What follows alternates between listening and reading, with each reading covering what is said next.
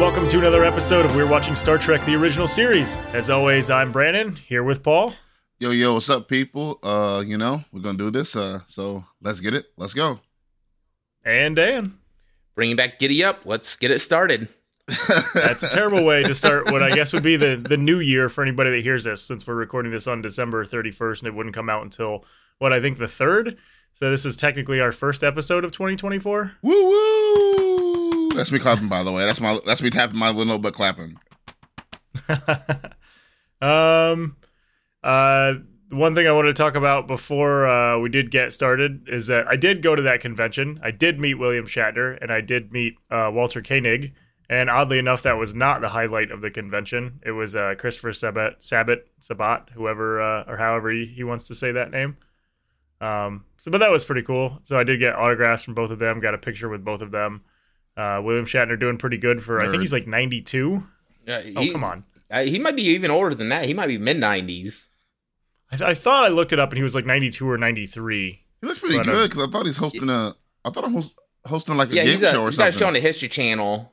Yeah, yeah. Yeah, It, hit- wait, does history stuff, mystery thing, whatever.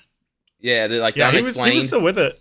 We had a, a very short conversation because his schedule was like super busy. When I got there, God, we got in at like eleven something, and he was doing his first photo op of the day, and then he had a panel immediately after that, and then like a lunch, and he had like twenty minutes to sign autographs, which like he didn't even get through his whole line at that point, and then he had another uh, um, picture section after that, like for photos. So it was pretty busy, but like while we we were waiting for autographs, there was like a media presence there. Like somebody was there with you know, like a local TV station or something. And while they were getting set up, he was just kind of chit chatting with everybody, and I had a, a really short conversation with him. But uh, yeah, he was he was with it for like ninety two. I was like, Yeah. all right, well, as long, I, Yeah. I, it just goes to show if you stay active, uh, your body and mind will stay sharp even later in life. He, he was Yeah. on this show. What show was I watch? He watched on some TV show where like a bunch of old guys went and did stuff, like uh, went on adventures. and, uh, I swear it was like, man, what was that show called? It was like him I- like like a football, uh, old football player or something. A bunch of older guys. They all, they all got together and went to like Japan, all the different countries or whatever. I swear, and they went together, and it was hilarious. What was that? I show? hope that's the name of it, like a bunch of old guys doing stuff. Japan. It, it- it- I it was something. I can't remember. name. I swear it was him. Like him and a bunch of different older guys went to different countries and did, uh, experienced it for the first time, like a tourist or whatever. And it was hilarious. I can't remember what it, what it's Huh. called all of a sudden. I, I watched it. It was funny. Yeah. Uh, Walter being the guy that plays uh, Chekhov, who we haven't seen in a few episodes. Uh, he was in in good spirits, like he was with it, and uh, kind of an, an ornery guy. Like he was throwing suckers at Jonathan Frakes, who was like the next booth over. Uh, I did not meet Jonathan Frakes or Brent Spiner. I was going to, and then just opted to not wait in those lines. Did, did you te- like- did you tell Chekhov how you felt about him in the show? I did not. Well, he's. I mean, it's changed since you know. I, No, we you could have been like, "Well, I didn't like you this. at first, but you Yeah. on me." like, listen, your character was awful at His first. character was awful. You, he started to get a first now. He appreciates him, huh? Yeah, yeah. No, but he was a, a really, really nice guy. Uh, actually, everybody there was super nice. Um, but yeah, that was cool. I'm gonna probably go back to that convention next year. I'm hoping they can get like George Takei or something. Yeah. But, next uh, year I'll have to plan it out. I'll have to show it myself. Yeah, we got we got a whole literal whole year for that. But uh, yeah, so that's that. And uh, today we are covering season two, episode 23, The Omega Glory. Uh, original air date something around March 1st, 1968. And uh, oh, yeah, we are Twitter at WWST underscore podcast. There's that. Um, so the episode starts with the Enterprise flying as it does, and Sulu, who it's nice to see him still, uh, he announces that they're approaching planet Omega 4, and he says that there's another vessel that's already orbiting the planet. So Kirk has uh, Uhura sound an alert for some reason. Like I figured, like seeing other ships is kind of a regular thing, but all right. Uh, but he has Sulu do a long range sensor scan, and Sulu reports Well, that it's the assuming USS Exeter. I assume they can't identify the ship though. I assume that anytime a ship is in the vicinity, they got to do alert just in case. Well, what's weird is that they did the alert first, and then he did the scan to see who it was. Like you could, they scanned it from that range, found out that it was a USS Exeter. Probably could have done that before alerting the whole crew for nothing. Yeah. But, But he, he I knew. mean, it's his, his ship. Yeah, it's his ship. And uh, then I was wondering why that ship is named. Like, what is the Exeter? And the Exeter or Exeter is a city in England that dates back to the Roman era. So there you go, Oh, okay. old English city. Uh, but Kirk has Uhura try to contact the ship as he talks about how the Exeter was patrolling in the area six months ago, but he, didn't hear about any trouble that it had. And Uhura receives no response, and Sulu reports that the sensors aren't showing any damage to the ship. So Kirk has them magnify the image on their screen by three, and uh, he decides that uh, he wants himself and Spock and McCoy and Lieutenant Galloway in the transporter room to board and investigate the Exeter.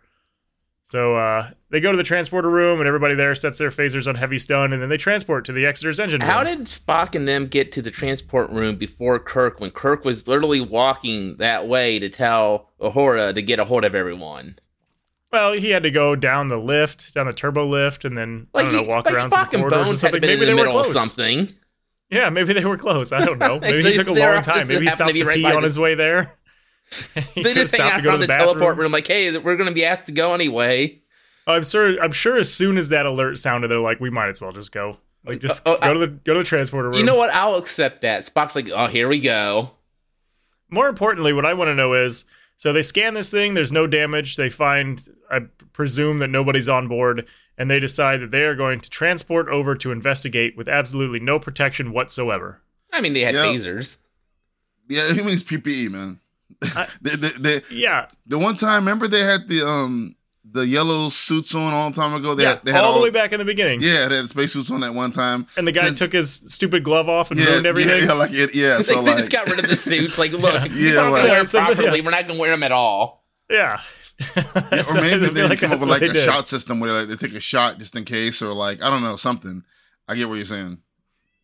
Just wild. Well, Like, absolutely but- zero protocol. It, I think this is the first time though. Is that first like ship to ship transport? Um, Like I was thinking about that. Like like uh, I know that they've gone to at least another non-Federation ship because uh, what was that? Corbomite maneuver? No, it wasn't Corbomite maneuver. It was the one with the big glowy cube thing yeah. where they well, I know transported they that. ship to ship before, but like. I, this time they sh- they went ship to ship and they actually said where they're going to land at. Normally it's just they're going to Yeah. land somewhere random. I'm like, oh, Right. go to engineer room. That's kind of smart.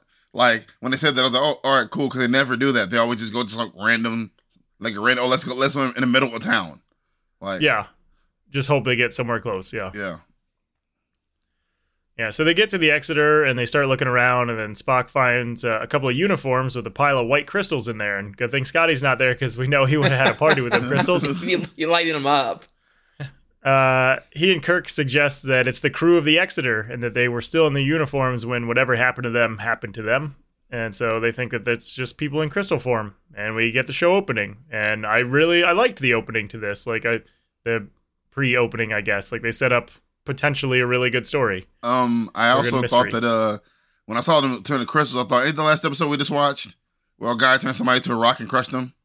Yeah. yeah. I, am like, they're taking this again. I was like, man. I was like, they just did it. We just did it like a episodes ago where somebody turned somebody to dust and, and crushed them. I was like, oh, here we go. Yeah. You Yeah, know, these it, it would be a pretty horrible way to go. Yeah. Oh yeah. Well, once If you you find out, it. once you find out later wh- why all the crystals there, you're like, oh man, that sucks. Yeah. Uh, and I think they were touching them, so that's pretty gross. Uh, probably also not a good idea.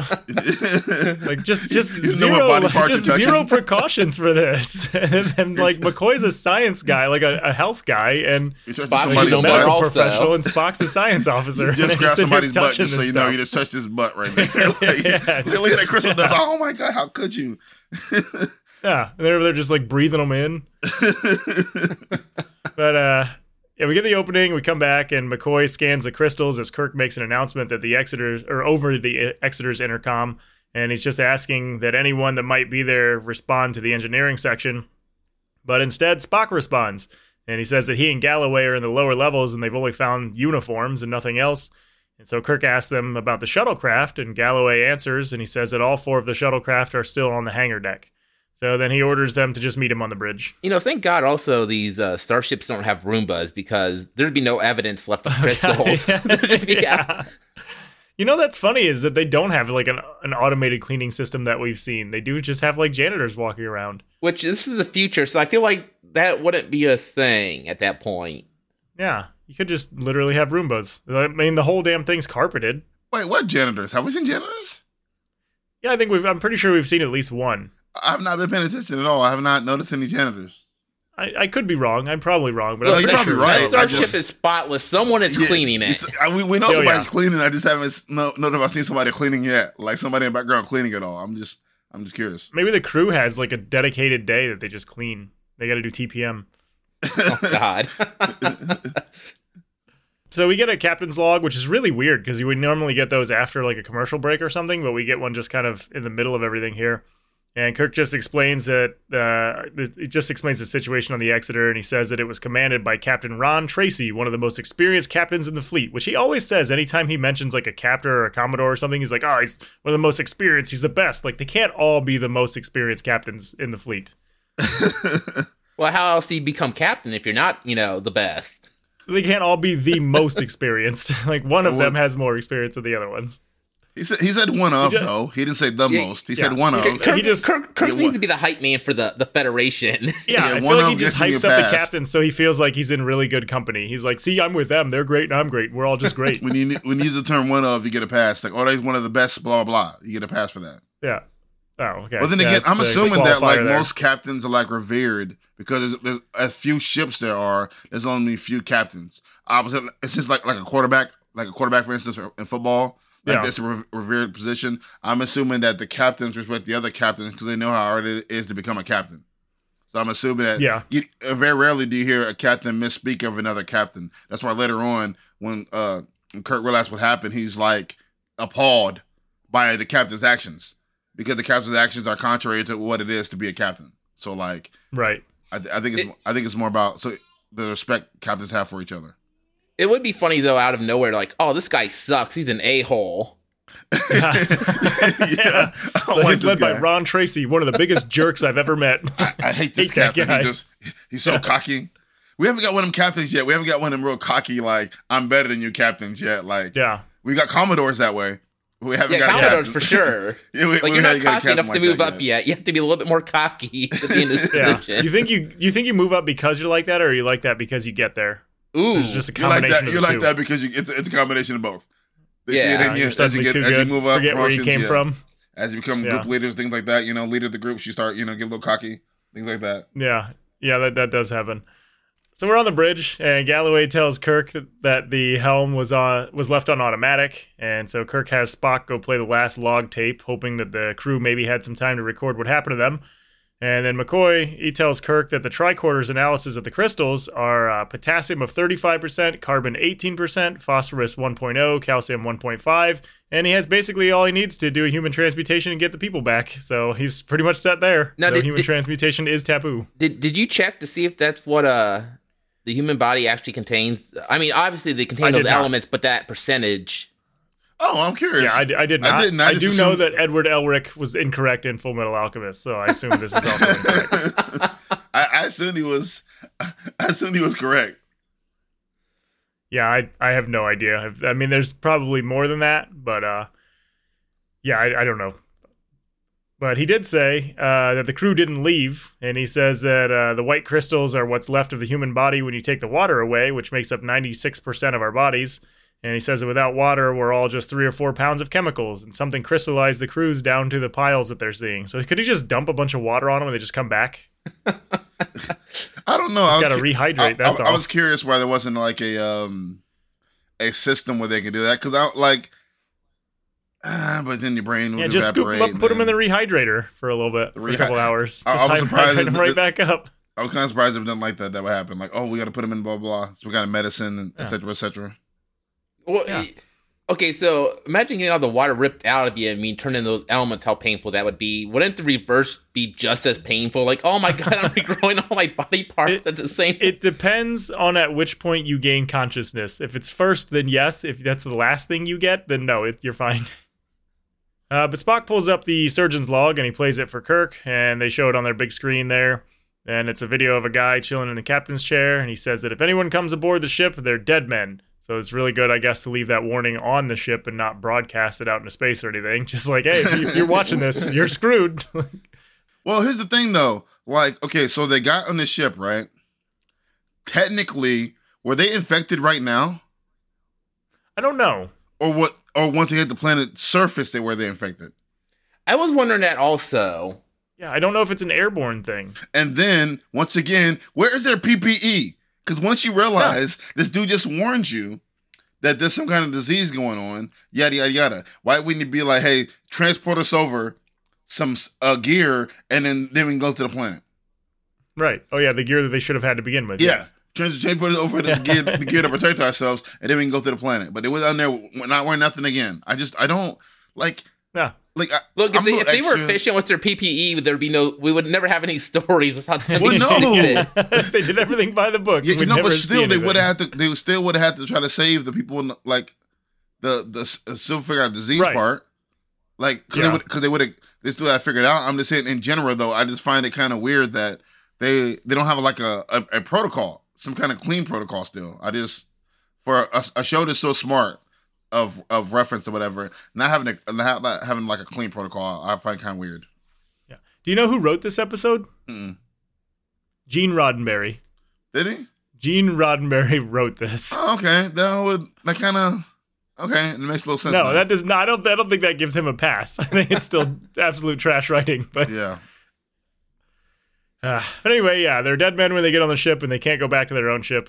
And the guy on the screen says that their one chance is to get down there, which I assume means the planet and not, you know, down there. Uh, Well, I, when they said down there originally, I thought like the lower decks. I'm like, what the hell's on the lower decks that's going to help them? I did Yeah. not think of the planet actually. he needs you to go to his lower decks. Uh, but he starts to say something about Captain Tracy, but then he just falls out of his chair and turns into a pile of dust.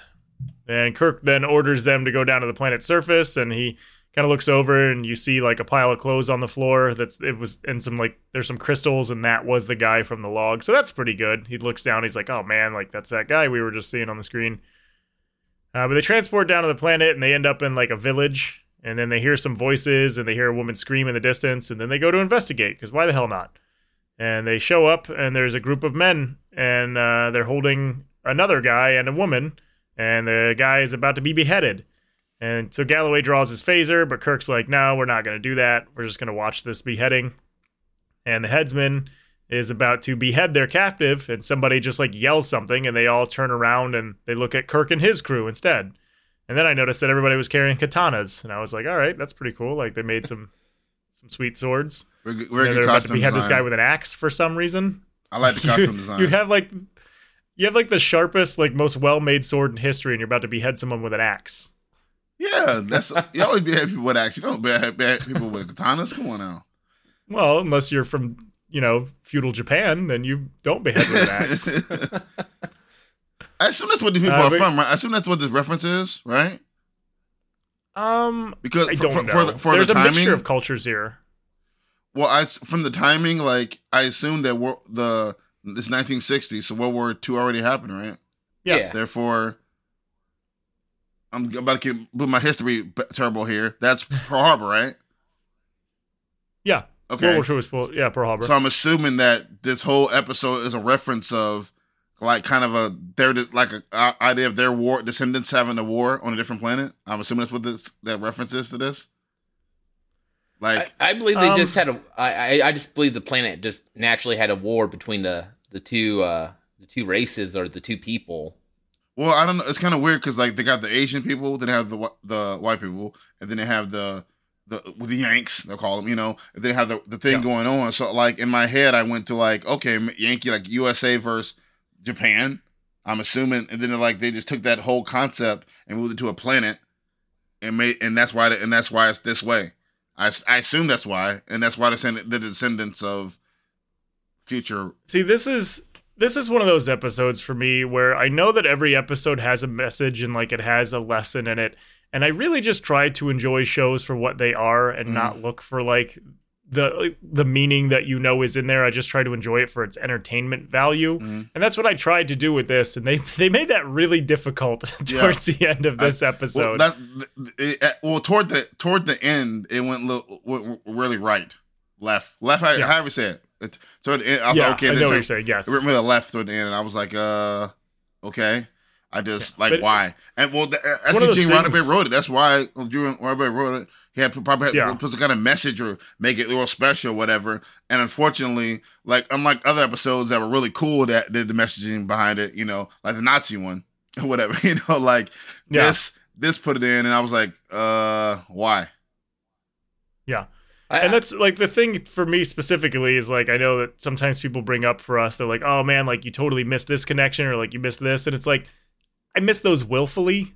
I'm just watching this for the entertainment value. Like none of Yeah. this is going to teach me a lesson that I haven't been taught already. Yeah. Like I'm really just trying to enjoy the show without injecting all that stuff into it where I know it's already there, but I don't want to put any more into it than is already there.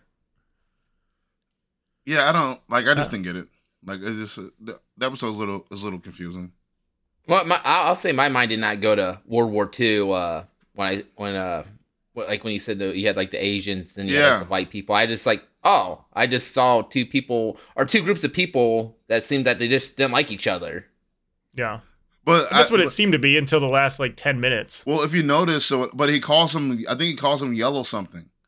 I, thi- I think Yes. He Oh, yellow did he? people, whatever. We will get to that. Yeah, We yeah. will get yeah. to that Yeah, he, one. He calls them other people, whatever, which is a reference, which is like an old reference to them. That's why. That's why my brain went there immediately. Because later on, he says he says something like that, which is which is wildly racist when he says it. But Yeah. you know, what, like I, I I I totally missed that part. So when we come up to it, Yeah. I'll I'll be yeah, interested. it's it's a, it's a wild racist thing to say. It's- but like I, I knew what it's- I, I, I was like, okay, like Before we get to that, I will say it's a it's a product of its time. It was a different, the, you know, it was the end of the '60s. It's Yeah. not, you know, the 2020s. It was it's a different time. Yeah. and that's that's really all that I can say about that. It's just Yeah. was, you know, d- different standards then. yeah. and I totally missed it. So I'll be interested when we get there because I don't remember. Yeah, I, I saying have the quote. I have the quote. All right, let's go. uh, written by Gene Roddenberry.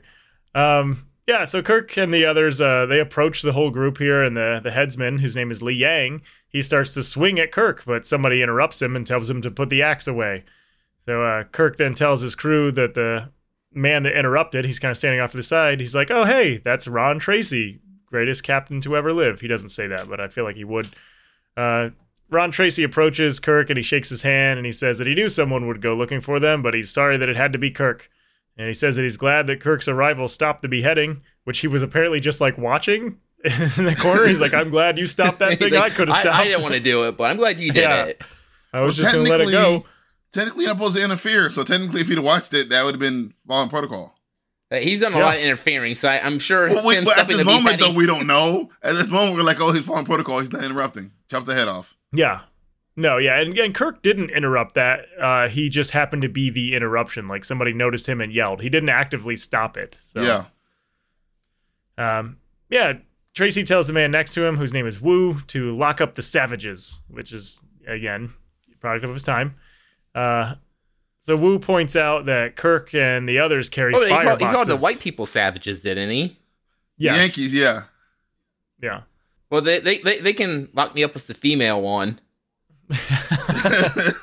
I'm, di- I'm I digging have a note about outfit, that here in a second. we haven't have a got note there about yet, that. man. We haven't got I'm there yet for the, great, Yeah. for the for the great Uh, jokes.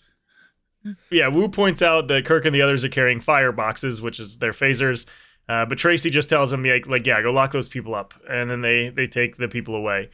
So Ron Tracy explains to Kirk that the prisoners are called Yangs, and it's impossible to even communicate with them. And he says that there are hordes of them out there, and they'll attack anything that moves. And I'm, this is my note that says that they can't be too savage. Like, you see that girl's skirt? Like, that's high fashion. Like, there ain't no savages out there dressing like that. Like, like, come on, that's that's desirable clothing. Uh, but Spock finds it interesting that the villagers know about phasers, and Tracy just kind of gives him a sharp look as if to say, "Shut your stupid mouth." And uh, Kirk asks what happens to get him stuck alone in the planet. And Tracy explains that their metascanners revealed the planet to be perfectly harmless, and the villagers, called Kohms, were friendly enough once they got over the shock of his white skin. So he points out that he resembles the savage Yangs, and so they were initially unfriendly to him. And he says that his landing party transported back to the ship, and he stayed to arrange for the planet survey with the village elders. And he says that the ship called him and said that the landing party had taken an unknown disease back to the ship. So his entire crew is gone, and he says that he's just as infected as they were, and that Kirk and the others are also infected. Uh, but he stayed alive by staying on the planet because there's some natural immunization that protects everyone on the planet's surface, but he doesn't know what it is. So we get a lot of exposition, right there.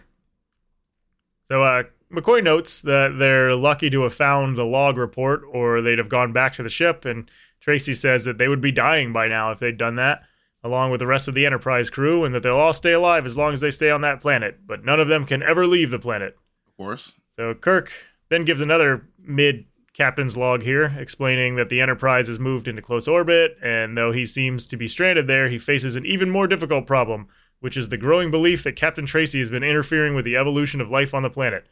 And he says that a captain would give his life and the lives of his entire crew rather than violate the Prime Directive, which, Which- is not true because that man violates the Prime Directive Yep. all the time. I, I, I guess it just depends on how much you do it. Like, oh, just a little bit's okay, but he has destroyed civilization's Yes. gods. We- we brought he it- has we brought wrecked it up before. civilizations and, and drastically We brought it changed up many them times before.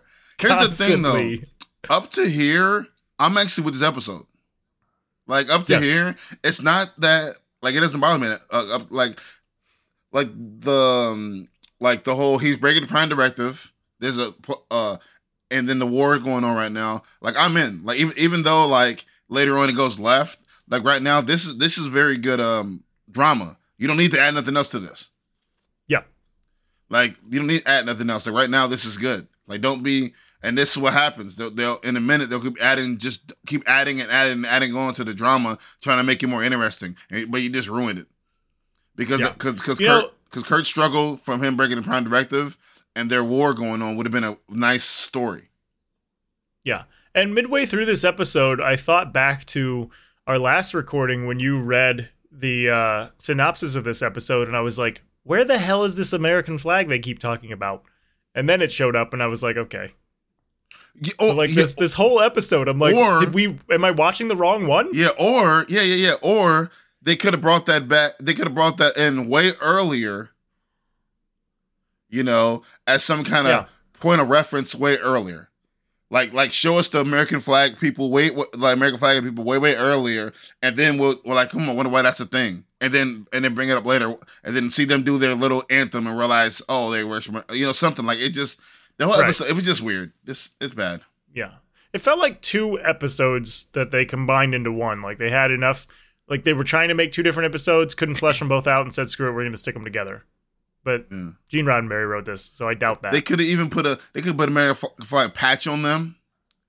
You could have seen the, the people coming in and still an American flag at the beginning, like beginning episode. You could Yeah, have I think seen, it was supposed to be like a big reveal. Yeah, but Yeah. The, the, the reveal was not good. It was awful. Like- yeah, like- it's awful. Yeah, like we could have saw in a distance, like is that American flag or something like we, like something about it. Like it was just why Well, when they bring it up later, it's like why would you bring bring it in? Like it didn't make any sense. I, I started to piece it together when kind of jumping ahead when they're both in the prison cells and Kirk mentions freedom and uh, yeah, the the guy says freedom. That's a, you know a holy word word word, and I'm like, wait a minute, how how do these people know what you know the word? Like, how do they know that word? And uh, you tell me these these little uh these little Asian guys didn't say freedom ever. never said it, not once. Never While they're said freedom people once. up. Dude, don't even give. We haven't been there yet, bro. Uh, we haven't been there, so I can't even Okay, wild out. yeah. But like, yo, they never said freedom once. Like, like Yeah, they never said track. take your freedom. They never said we're gonna like. Oh They, they- they haven't watched Braveheart, so they didn't know. yeah, they haven't made it yet. Yeah, for real. Uh, so we're still on the planet, and McCoy's on comms with Uhura, and he asks her to relay to the, the lab that the final reading on their tissue is Y3X.004. I thought something so specific was going to matter later. It does not. Uh, and he says that he could use a second blood analyzer unit, so she says that it'll be down shortly and just hangs up on him. Uh, McCoy tells Kirk that their tissue is definitely showing massive infection, but something is immunizing them or they'd have been dead hours ago. Kirk doesn't think that they're going to have time to isolate whatever this thing is. And McCoy just kind of rambles about how it could be anything. It could be spores or pollen in the air or some kind of chemical. He says that finding it could take months or even years, which would just be more months. And he says that uh, he only has one lead, which the infection resembles one developed on Earth during their bacteriological warfare experiments in the 1990s. And thankfully, I must have missed that because I grew up in the 90s and I don't remember that happening. So bad, bad prediction on their part. Thank you. That- Thank you you're, for that you're, one. you're not. You're just not Nelson Mandela effect. You just don't remember it happening. Yeah, it happened. I just uh, They're choose probably talking about the, the COVID wars. Yeah, or the anthrax scare or something. Was that 90? No, it was That was I 2000s. Yeah, it was two, wow. I- I- Maybe it was the AIDS scare, like the AIDS with the biological. 80s, I think, wasn't it? That was more 80s. Yeah, it's kind of in the 90s. nineties also. Nineties. Okay, yeah. Uh, but suddenly, Spock bursts through the door with an injured Galloway, and he says that it was a Yang Lance. So apparently, they just got lanced. And they move Galloway, just drop him on some very uncomfortable looking sacks on the floor. And uh, Spock explains that they were about 100 meters from the village when five of the Yangs ambushed them, and they managed to escape without firing. So Kirk asks Spock uh, if he sees any hope that the Yangs can be reasoned with, and Galloway, who was not asked the question, decides he's going to answer anyway. And he says no. He says the Yangs are too wild and act almost insane. And Spock says that Captain Tracy is being quite factual in several statements. He says that the Yangs are totally contemptuous of death and seem incredibly vicious, and the Yangs also seem to be massing for an attack, which I don't remember Tracy saying that. He says that there are signs of thousands of them in the foothills, and he says that Tracy was less than truthful on one important matter. And he hands something over to Kirk, and Kirk takes a look at it, and they are phaser power packs that uh, apparently Tracy had used, because that's what Spock says that they're Tracy's reserve belt packs and they're empty and were found among the remains of several hundred Yang bodies. But Tracy didn't ever say he didn't shoot anything. He wasn't like, oh, hey, it's me, Tracy, Captain Tracy. I didn't shoot anything here. Like, not once did he mention shooting or not shooting anything. I think it's about him breaking protocol in general. Maybe he's supposed to mention that he broke uh, the Prime Directive. Yeah, well, he's just he said that like Tracy was not factual in one important matter, but like he didn't say Oh, anything yeah, yeah, about yeah. Well, we didn't. protocol we didn't prime directive say- or his we didn't see interactions there. We didn't see him say anything, but maybe they had a conversation off camera. But that needs to be on camera, damn it, because I can't be expected to know things that I wasn't shown. But Spock continues by saying that a smaller attack on the village happened a week ago and it was driven off by Tracy and his phaser, and uh, he has found villagers to corroborate it. So they, he found a bunch of narcs, basically. Uh, McCoy tries to defend Tracy, uh, saying that he lost his. Okay, there's one of those things for me where, like, I don't know if it was a writing flub or if it was a, a line delivery delivery flub, like like mine right there. And uh, McCoy says that he Tracy lost his ship and his crew, and he found himself the only thing standing between an entire village of pleasantly peaceful people. And what? Like between a village of peaceful people and what? oh yeah, He just he just never and savage. just never finished his thought. He's just like, I'm done now. I'm I'm not gonna Yeah. continue to to finish that. Uh, there's a couple of them like that in this episode, though. But Spock says that regulations are harsh but also clear. And he says that if Kirk doesn't act, he'll be considered equally guilty, which is kind of trash. Uh, McCoy wonders why sh- why they should destroy what's left of Tracy by arresting him when they're all trapped on the planet with the villagers without a serum, which is a good point. Spock agrees to that. He's like, yeah, formal charges have little meaning now, but he says that Kirk must at least confiscate Tracy's phaser. So Kirk pulls out his communicator and he says that the Starfleet should be ama- made aware of something, but before he can finish that thought, he is interrupted by Tracy, enter- Tracy entering the room with his phaser drawn, uh, along with several Yangs with swords. I just want to say really quick. There seems to be a recurring theme was Tracy just staying outside the door, waiting for Dude, them yeah, to say something, episode. just walk in at The yeah. this guy's got nothing better to do. And he's like, every time they say something, he's like, should I go now? No, I shouldn't. Damn it, should have gone. And then he just I like, like has to wait he, for the um, next one. Like one I like time I when can let it slide, room. but this happened like four or five times. Like, what the hell's going on? Is this dude just standing by the door? I like when he enters the room because uh, if you notice, like he's covered in darkness. Like they had a really cool angle, Yeah. so he looks menacing. And then as soon as he gives old dude the boot scoop with the with the with the phaser, I'm like, oh, bro, really? Like he could Yeah. he could give him the stun. I'd have been I, like, and still and still resemble like, hey, I haven't crossed the line. Like Right. once, once you gave him the once you gave him the kill the kill face, I'm like, oh, bro, I can't even root for you anymore. Like I hope you die. but I figured Galloway was going to die, but I thought he was going to turn into crystals. Yeah, I did too. Oh, okay, that'd been smarter. Yeah, that was his whole purpose for being there was just to be killed. Yeah, and I just, Um, well, I just, I don't like the way he died though. Like, I don't like the char- like. I think it'd been smarter if they get the character hit him with the stun. So like, it seemed like he was still rede- was still redeemable. That way, his betrayal later on was even more, a little, a little, little, little more harsh. Because right. Right. now he did this, I'm like, Uh, oh, he's a bad guy. Yeah. Well, But see, what we're yeah- talking about here.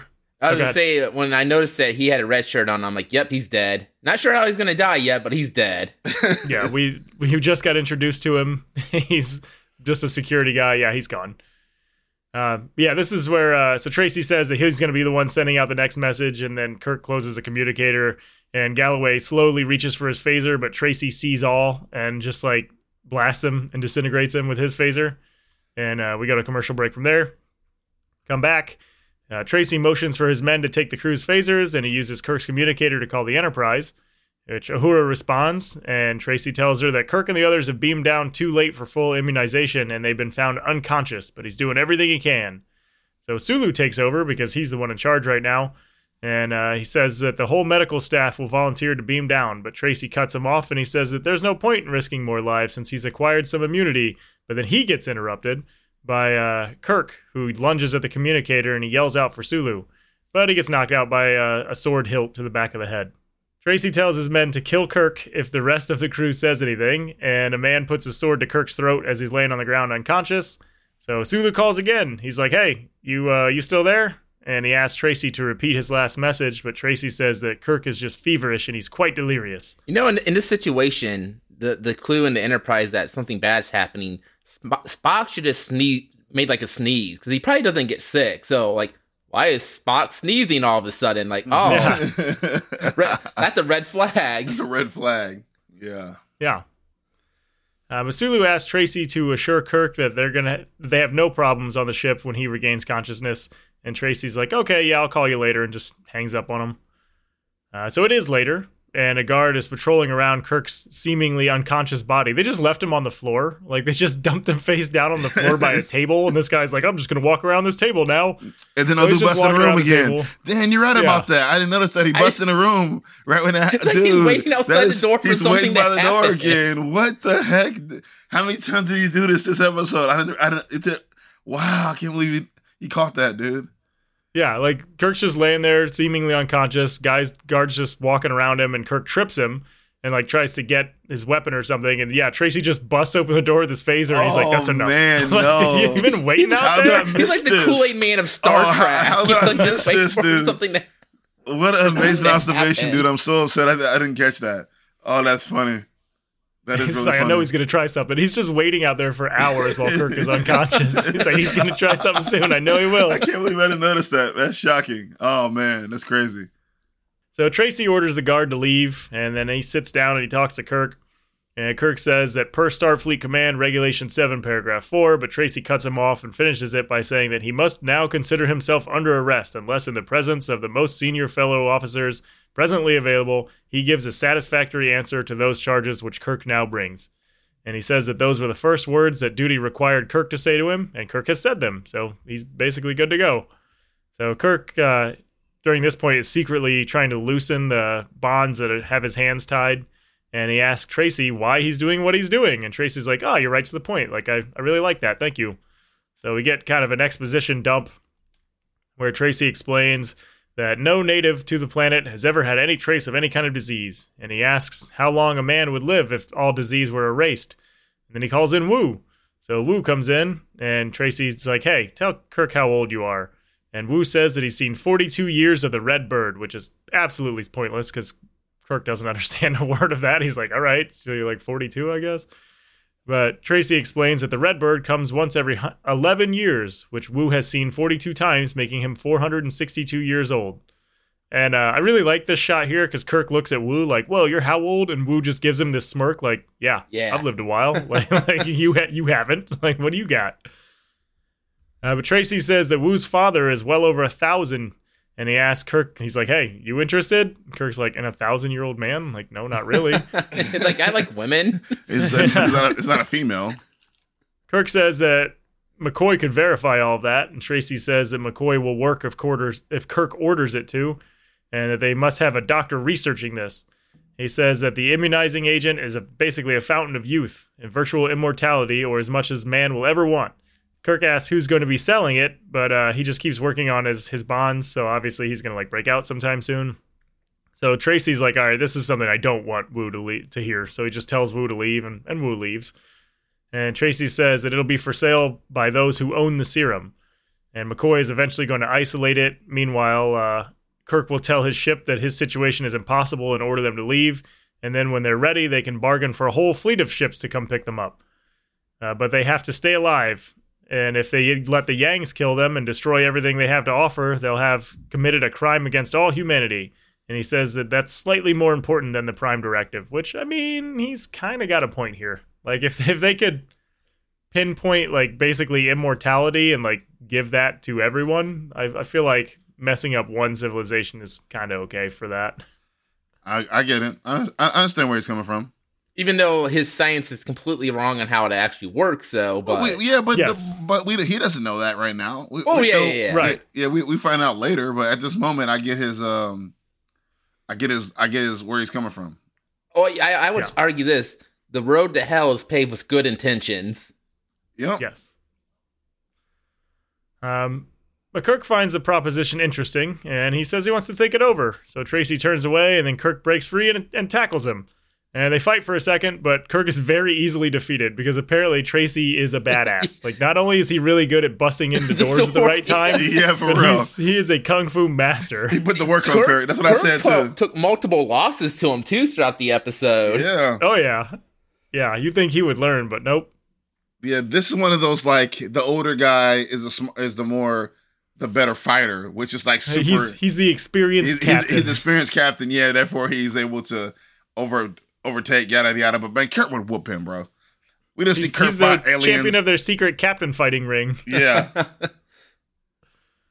Uh, so Tracy calls guards, and uh, they take Kirk to some cells where the other crew members and some Yangs are being held in the cells. Uh, Tracy orders McCoy to be taken back to his workplace, and he wants Spock to be held in the other cell. And he tells Wu to tell his men that they'll be leaving soon to ambush the Yangs with many fireboxes. And the uh, the Yang in the cell and the woman are the ones from earlier, the guy that was about to be beheaded. And he gives Kirk this kind of weird look. And at this point, I'm like, okay, I have a bit of a theory about this, which I forget what my theory was, but it turns out my theory was wrong. Oh yeah, I thought that maybe like the Yangs were uh, the crew from the Exeter, and that maybe they were like driven crazy somehow, and then this guy's just cooking this whole thing up. bro. but no, I thought that not- would not have been case. a great thing. Like, why wouldn't you make him the the ex crew or whatever? Like the, crystal. I don't know why. I just thought it'd be good, but unfortunately, where it went from this about mm, next like two minutes, the episode just goes and I'm and I'm done. So Tracy asks Kirk what he thinks about the Yangs, and he pushes Kirk towards the, the guy, who then lunges at him through the bars. And Tracy says that they're animals who happen to look like them, and he asks if Kirk still thinks the Prime Directive is good for that planet. Kirk says that he doesn't think that they have the right or the wisdom to interfere. However, a planet is re- evolving, which again he has shown otherwise many, many times. Uh, Tracy thinks that if logic won't work, maybe something else will, and he instructs the guards to put Kirk in the cell with the Yang. So the guards they force the the Yang back with some spears, and they open the cell and they push Kirk in, and Kirk and the Yang just immediately start fighting, and Spock's just like watching from the other cell. He's like, "Well, at least I get some entertainment, so this this is nice." Use some commentary too throughout the fight, also. Yeah, Which is pretty He's like, good. "Get- yeah, keep keep keep going. You're doing well. Uh, but yeah, the the the Yang grabs Kirk by the throat and just starts to choke him out. So yeah, Kirk is taking some losses in this episode. He just suddenly Yeah. forgot how to fight, I guess. Uh, meanwhile, we go to the lab and McCoy's just working there, and uh, there's a, a guard there who has fallen asleep, and McCoy's he's just kind of eyeing this sharp instrument on a table, and he reaches for the instrument, but then a sword comes down on the table near his hand, so he just like continues reaching and goes for like a glass of liquid nearby instead. He's like, no, I wasn't going for that. Oh, yeah, come on, man. That's one of the Bones drink. being smooth. Yeah, weird, kind of just unnecessary scene. Like, Yeah, okay, we get it. Like he's not, you know, he's trying to get out, but didn't really need that. These bones, I don't trust him to rescue anybody. No, I never, no. never in his thought, oh yeah, bones are here to save the day. Not once have I thought that if it wasn't if it wasn't a medical thing. Yeah.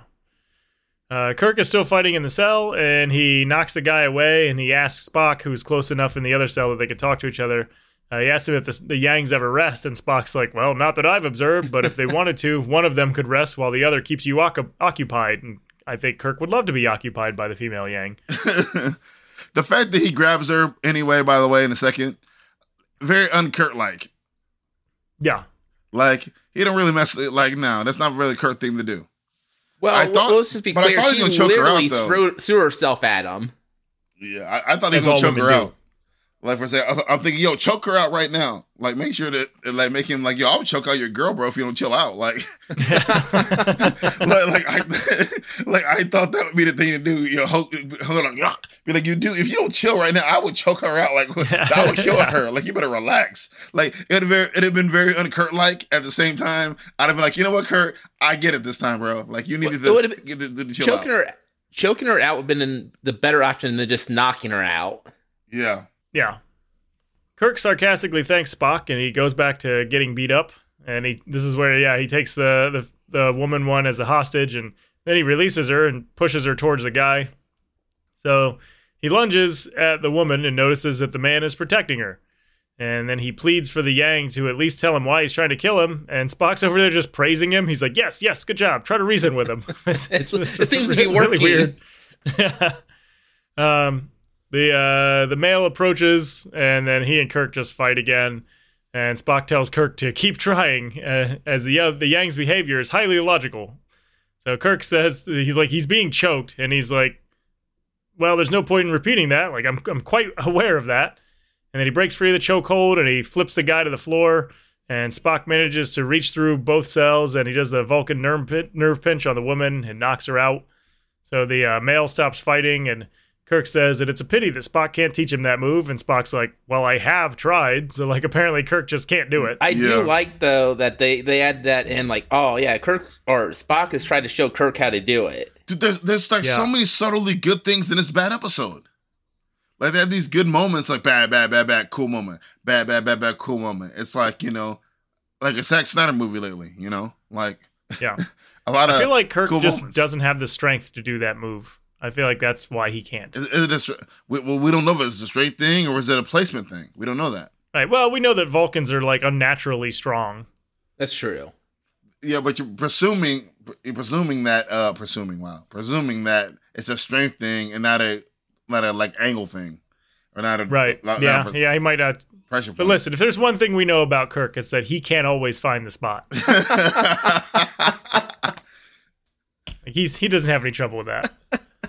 the woman's knocked out, and the male Yang moves over to comfort or protect her or whatever. And then we just we go to McCoy, and he's still doing some work.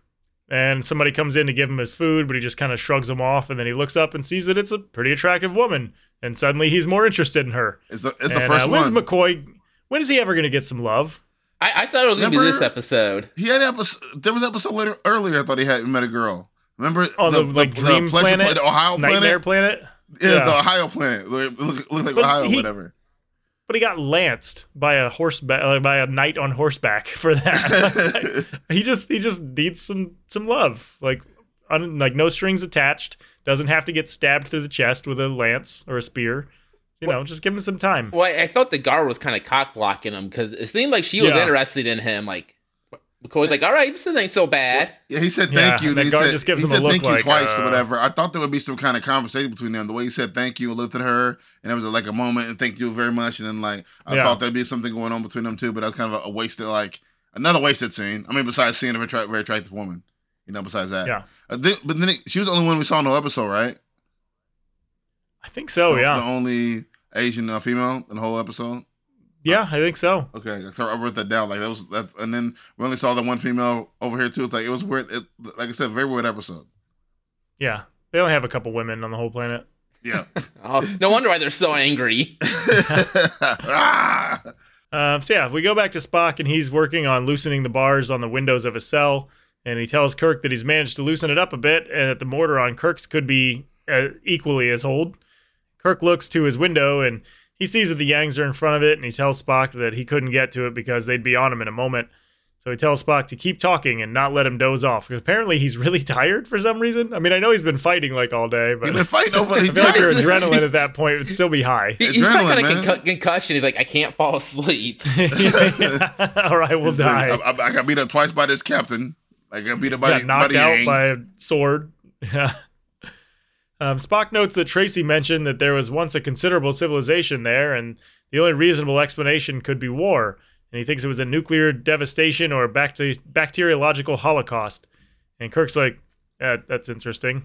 And this is where he says the yellow civilization is almost destroyed. The white civilization is destroyed. And I was like, it's a sign of the times. It was a, it was a different different time. You you wouldn't write that now, so we're just gonna let that one go. well, this I, is the I, first I, I time totally though, missed like- that comment. I did not hear uh, Kirk say that. Well, this is the first time my brain went to the whole. I was like, "Oh yeah, I guess it all is all Asian dudes." And then I was like, "Oh yeah, American flag." That's when I started thinking like this is supposed to be some kind of like World War II, like world inf- infused type thing. That's why when I got there when I first heard that. Yeah, I Wow. was just just getting through it at this point. Uh, he tells Spock to keep working on the window if they're ever going to regain their freedom. And the male Yang, he's like, "Freedom," and he stands up and he says it again, and he's like, he says that that's a, a worship word, Yang worship, and Kirk will not speak it. So Kirk approaches him and says that it's their worship word too, and then then Yang's like, "Oh, but you live with the Kohms." Kirk points out that he's a prisoner of the Kohms, just like uh, the Yang is. So Kirk slowly moves to the window and he starts working on the bars, and then the, the Yang comes over and helps him out. And Kirk's a- Kirk asks him why he didn't speak until now, and he says that Kirk speaks to Kohms and that Kohms are only for killing. So they pull a bar off the window, and Kirk turns around and tells Spock that they'll have him out in a minute. And then Really? the Yang hits Kirk Really, in the back Kirk? of the head with a bar. Really, I Kirk? knocks him see- out. I, I thought they had a bond there, and I was actually shocked that he got I bumped was on the not head. shocked, bro. I was like, "Yo, of course." I'm like, "Yo, hit it with that pipe, pow!" And I was like, "How dare you turn your back to him, bro? Y'all were just fighting a minute ago." They, they had a moment. They had a it moment. doesn't. Come it on. doesn't matter. it does not matter. You you turn. You gave him your back, bro. Come on now. Look, This I, I, I this thought they can't got like a good for mutual respect for each other. Like, oh, hey, we both want to escape, freedom. You know, yeah, we have The- some common ground. Bro, they've been fighting the whole. Ep- they've been. He didn't. He didn't fault this guy. He found the episodes. Now you got to hit him the head concussion or whatever. He is not having. For the he's having a second bad day. time, he's, he's got to be like double concussed at this point. Kirk is day. not So going to he- be well. We, we could argue that's why he turned his back. He just he's got a concussion. he's making a lot of bad That's, decisions. that's probably why he wanted Spock to keep him awake earlier because of that first concussion. Now he's got a concussion on top of that. Like Thank you. Kirk's gonna have brain damage by the time this episode's over. For real. May- Maybe this is where we get the classic Shatner that everyone talks about for Star Trek, where he's all over the place. He just he decides from this point over that Kirk does have brain damage. He just didn't confer with the show writers or anything. He's like, I'm gonna play him with brain Very damage. different from now on. Yeah. And like, what are you gonna do? Recast Kirk? like, come on. yeah, so he gets knocked out, and then uh, the Yang goes back to pull the rest of the bars off of the window, and Spock's just over there calling out for Kirk, kind of like half-assedly. He's just like, "Kirk, Kirk, are you are you available? Are you there? Like, are are you okay?" and also, I'm- like so unconcerned. I, I was waiting for the guards to come in. Like, look, aren't you hearing? Uh, Yeah. Like, oh, you, you you know when the guy get, when Kirk trips somebody, but when someone's breaking out, you have no idea what's going on. right. Yeah. Where, where's the Yeah, Kirk- why, why where, did you not yeah, where was the door on Tracy to burst one? through the door? he busts in as Kirk's laying on the ground. He's like, "Oh, oh, never mind. I thought he had the upper hand. I'm just, I'll, I'll go back out." I'm gonna go Just- wait. Just, leaves. Yeah, I'll, I'll wait. Let me know when he wakes up. I'll burst through again. And uh, uh, random question: Where these keys come from? Okay, Yes. yeah, we're gonna get to that right here. Okay, so we get a commercial break. We come back. Uh, Kirk wakes up sometime later to see that the Yangs are gone, and he asks Spock how long he was out. Spock says that it was seven hours and eight minutes. Seven And, uh, and, and eight yeah. minutes. He was taking a And nap. no one checked on him. Yeah, he, he, went needed to that sleep, nap. bro. Like that. That's that's a regular sleep day. Seven hours. Like, listen, at this point, I'm getting like three to four hours of sleep a night. If Yeah. somebody wants to knock me out with an iron bar for seven hours For and eight seven minutes, hours I will straight. welcome that. Yeah, seven hours Yeah. and eight minutes. He says. It's because he has to have brain damage. There's no way he's Seven out that long without having brain damage. nap. Like, oh, here we go. Yeah. So Kirk looks over and he sees just some keys sitting on a table and he walks away and he says he'll have Spock out in a minute. We don't know where the keys came from. We don't know how the hell he got them. Yes. Why didn't he notice them to begin with to, to get them out? And nobody noticed the bars are missing on the window for seven hours and eight minutes. right. Nobody Nobody checked said, on them, brought hey, them food, let, nothing. Let's let's go feed the prisoners. Hey, let's check on the prisoners. Hey, something of the sort for seven hours and eight minutes. Why can't you just say? Yeah. Why can't you just say eight minutes? I might I might give you a pass. Yeah. I was doing about five minutes. Oh, The- okay, cool. The Like, guard walks in to see what's going on. He sees that the bars are out. He sees that the guy is gone, the and he goes, on "Well, might as well leave my damn keys," and just drops them on the table. I do not. Oh man, Just I want to believe that Kirk got out through the window, Mhm. snuck around to the front of the building, Mhm. like Metal Gear Solided his way all through the building to get the keys, went Mhm. back out of the building, climbed back in through the window, and unlocked the cell from inside. That's what I want to believe happened. And Spock like that was inefficient. yeah. Like what what a terrible way to to get them out of there. We have, Yeah. still have no clue how he got those keys. All we had to do was have the guard come check on him, have Spock do this little Kirk grip or uh, little Vulcan grip. Oh, then get the get the keys off. Yeah, it works every time. It works. Every I- time it works. I, I feel like one of the guards like this. I want to make it interesting. I'm gonna see if uh if I just happen to leave these keys right here. yeah, see if they get out. Yeah. So meanwhile, McCoy is still working, and his guard hears a sound outside the door. So he goes outside to investigate, and he gets attacked and knocked out by Kirk and Spock. Starts working on a way to contact the ship as Kirk checks in with McCoy. McCoy says that he he's convinced that there was once a biological war and the virus still exists. He says over the years, nature built up a natural immunizing agents in the food and water and soil, and Spock says that the war created an imbalance and nature counterbalanced it. So Kirk points out that there is a disease and that it affected them and the Exeter landing party. McCoy says that the immunizing agent takes time, and if the Exeter landing party had stayed a few hours longer, then they never would have died. I'm like, oh, like I get that one. Yeah. That's one of those like damned if you do, damned if you don't kind of things. you see, in in this trope right here, like it's actually pretty good, like trope, but there's so much other stuff involved in the situation that they thrown in here that I don't know what the issue is with this episode, but something is off. Yeah. Like for all the really cool, like that's a very good, like um, like oh, if they stay longer, they would survive. Like I would never thought of that. That's a really cool. Like I, when I first heard that, I thought, wow. I guess I've never ac- actually seen a. I've never seen a thing before but it was like, hey, by the way, you got a disease, you're getting sick. Oh, just sit there and wait, and naturally cures itself. Yeah, just Like- hang out, you'll be fine. Yeah, you'd be fine. Yeah, yeah like I, I, I might have seen it before, like in something a long time ago, randomly. But like that that concept itself, like for the 1960s, like the, the complex part of it is actually kind of cool.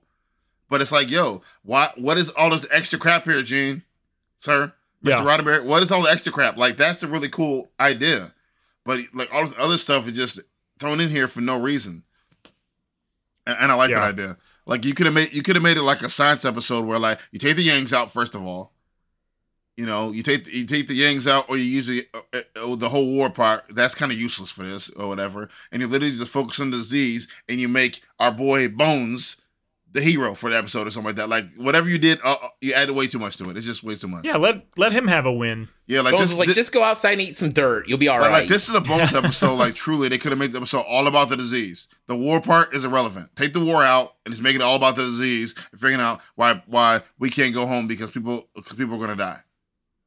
Yeah. You know, like I don't know. I just I don't know. No, yeah, they they definitely had like the catalyst was the the wrong event. Like Yeah. the like they were on the planet because of the disease, but like the whole reason for them being there was because of this war thing. When like it should have just been, yeah, like you said, just cut out the war. Yeah, and and, and he Like still oh, all, could, all oh, that was really and he still could have had the captain be on the planet and realize that he still could have had his thing. Whereas, oh man, Yeah, oh shit, I could have left all along. he he, he still could have his thing where he was like, oh, he wanted to do the eternal life thing. I, he still could have his part. That part will still work without that war crap. You know, it could have just been Yeah. him realizing that he could profit on this after everything happened. He wanted to get profit for for it or whatever. You, I just adding the whole war thing and everything and the whole American flag thing is just, I don't know, irrelevant. Um, so yeah, Kirk thinks that they can leave anytime they want now. And he says that Tracy thinks the immunizing agents can become a fountain of youth, and he tells Bones about the people there that are over a thousand years old.